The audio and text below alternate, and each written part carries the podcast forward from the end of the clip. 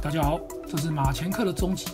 由于这个系列的内容变多了，所以决定分为上中下三集才讲得完。上集是第一课到第十课，本集来研究第十一课到第十二课。四门诈屁，突如其来，沉寂一生，其道大衰。前面第十课讲的是中华民国，那第十一课就是中华人民共和国了吧？这里，大家一般公认这一课就是讲中共国运的，没有错。四门诈屁突如其来，这八个字呢，合起来看的确是有点玄乎的感觉。那要怎么解呢？其实哦，就像我们之前解推背图的方法一样，这些预言既然基于汉文学所生，那么就要先从古汉文化的典故之中去寻找。哦，那么这个四门诈屁是有典故的吗？哎，的确是有的。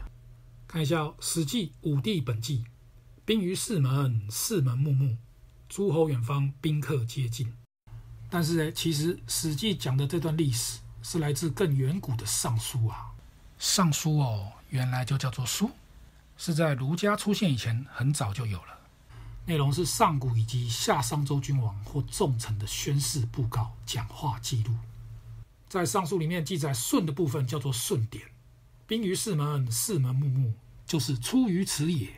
还有循于四月，辟四门，明四木，达四冲，有了。辟四门在此出现了，这是什么意思呢？西汉大学者孔安国他解释说啊，开辟四方之门未开者，广治众贤，广视听于四方，使天下无壅塞。而在后世则被多所引用，如画面所示。这些只是一部分，还有更多在此省略啊。所以说呢，辟四门这个专有名词已经流传了至少两千多年了。马前课用这个应该有它特别的用意。那什么是四门呢？四门就是明堂四方的门。哦，那什么是明堂？明堂是天子举行朝会与祭祀的地方。远古时代，天子的明堂整体建筑是上圆下方，四门呢就位于东南西北四个方向。所以说，四门诈屁就是明堂的四个门突然打开呀、啊。那我们看这个形象，就点出了“共”这个字啊，这个、标出了共产党的“共”和中华人民共和国的“共”啊，的确是关键字，没有错。当然哦，解析预言不像解数学题，是没有所谓标准正确答案的。所以，如果有先进大德对于四门诈骗有其他解法的话，也请不吝提供高见，留言赐教。好的，接着继续来看这句“突如其来”，这个、各种说法都有。有很多是说，一九四五到一九四九国共内战，共产党短短几年就打跑了国民党，拿下了中国大陆。这个开辟建国的大胜利哦，来得很迅速，很突然，海内外所有人都觉得非常的意外，所以是突如其来。嗯，当然这样解符合历史啊，也符合了当年快速变化的局势。不过其实哦，这个突如其来，在这一刻的文本里面，他自己就可以解释自己了。怎么说呢？来看一下这一课是什么卦？离卦。本卦为同卦相叠，离上离下，离为火。再看一下一般易卜对于离卦的运势解说。虽然目前看起来外观极盛，一切顺利，但很可能是假象，是虚象，而且双火燃烧，其内部内情早有损失。又双火之烈，如烈日中天，所以劝告说，凡事以守之，勿太激进。哦。这个形容果然很有中共国的风格啊，应该不是巧合。顺便看一下推背图第四十一象，这是描述中共建政之后毛共大乱中国的国运。很巧的，它一样也是离卦。好的，回到马前课，回到我们这句重点，突如其来，请看离卦的爻辞，有没有看到？正是离卦的第四爻，九四，突如其来如，焚如，死如，弃如。这就讲说，火势来得非常突然，让人反应不及，熊熊燃烧，毫无生路，死路一条，然后最终一片死灰啊！虽然爻辞里面没有凶字，但这就是吉凶之至，不在话下。这种突如其来的大灾祸是完全出乎意料的，而且没有一丝生路，就像是老天爷在开玩笑。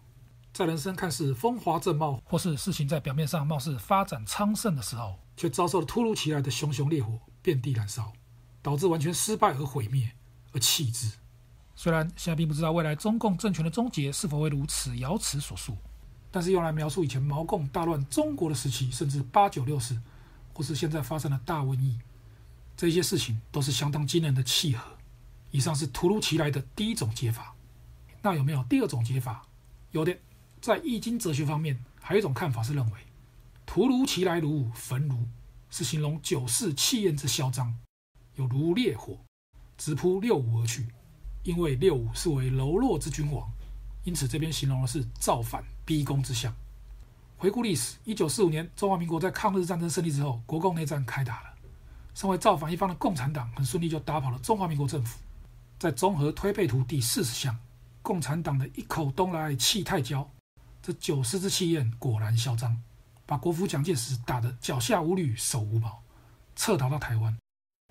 而既然是气焰嚣张之造反逼宫，所以接着死如弃如，就抑制了九世这种行为与天理所不容，因此罪该当死，为天下所弃。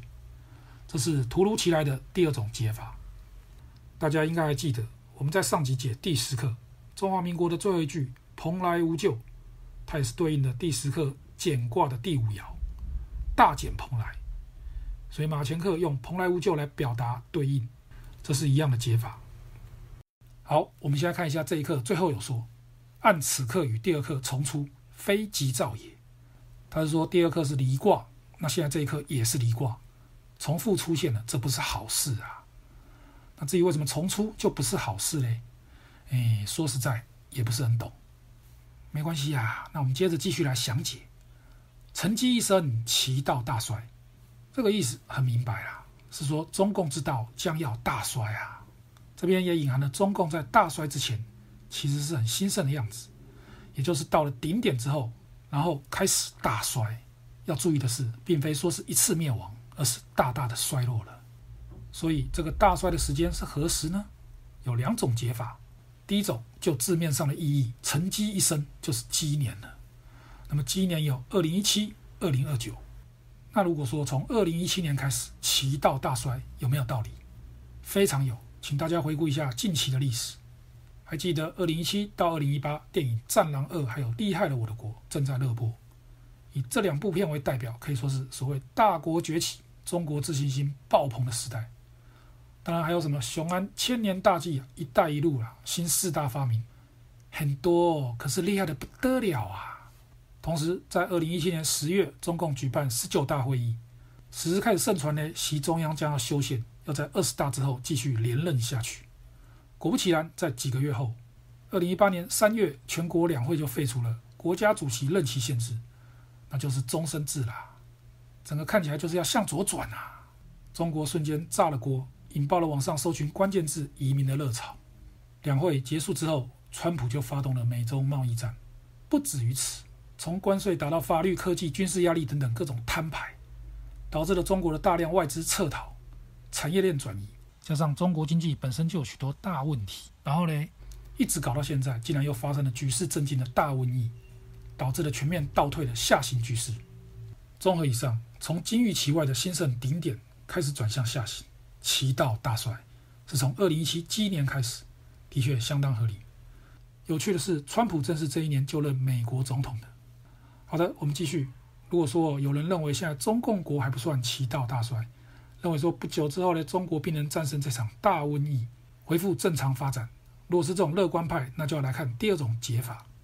第二种解法，成绩一生这个成呢，有可能成绩讲的关键是成，而不是绩呀、辰呢，就是早上七点到九点辰时，因为辰也通辰，这两个字是相通的，所以如果说这讲的是辰年的话，那就是二零一二壬辰年，还有二零二四甲辰年，这两个年份哦，二零一二年其道大衰，哎，不太匹配，所以是要到二零二四年中共政权才会其道大衰嘛，那就是见仁见智啦。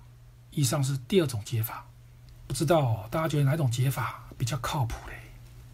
对了，二零二四甲辰年，这就令人想到推背图第四三象，黑兔走入青龙穴，欲尽不尽不可说。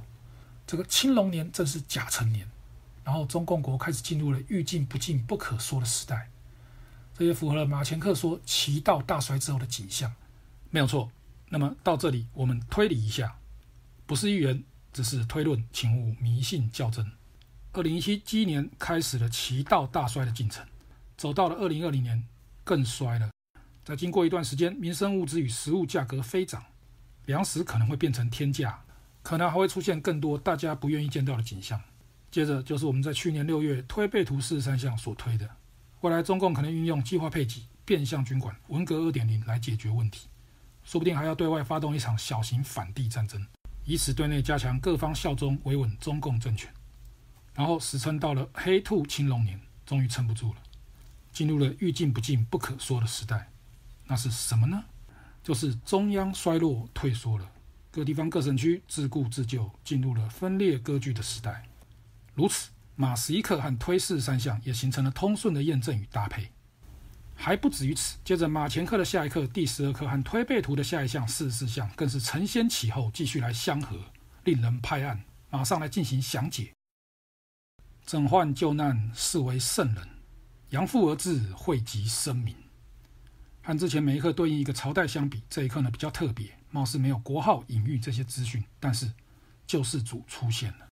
第一句“拯患救难”就是接着上一课的齐道大衰而来，也就是欲进不进、不可说的时期。不知道过了多少年之后，出现了拯救重大患难的四位圣人。马上来看推背图四十四象，中国而今有圣人。重大契合又出现了，还有再看后两句，阳复而治，惠及生民。惠及就是晦暗到了极点，从上一课齐道大衰开始，一直衰，一直衰，一直衰到了惠及之后，才开始生出了光明。而惠及生民，则是对应到了推背图四十四象的否极泰来九国春。否极泰来呢，就是先否极，或者说否极。就是欲进不进，惨淡多年到了谷底之后，然后才泰来，才开始反转变好。所以惠及生民，否极泰来这两个讲的是同一件事情，又是一组完全之契合。再来看阳复而至，这和日月丽天、群阴蛰伏也是完全对应契合。因为根据阴阳哲学，阳在复苏之前，其实就是阴到了尽头，阴尽，所以阳复了。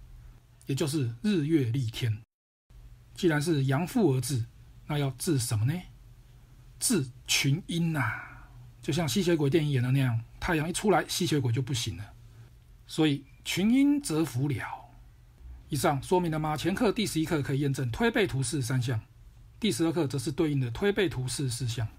好的，总结一下这两个文本，他们说到了未来的中国，甚至有可能是全世界，将会先进入患难汇集。否极的黑暗时代，然后经过了多少年之后，圣人或救世主出现了，拯患救难，惠及生民，否极泰来，九国春。这种类似的预言在西方宗教文化之中也都有，这令人不禁深思。中国预言讲的虽然只是中国地区，但是搞不好这是全球化的事件也说不定。毕竟中国是属于地球的一部分。好啊，那今天就先到这边了，下次再来和大家研究马前课的下集。留言的朋友，请注意我们的老规矩。那么，大金人总研究所，我们下次见。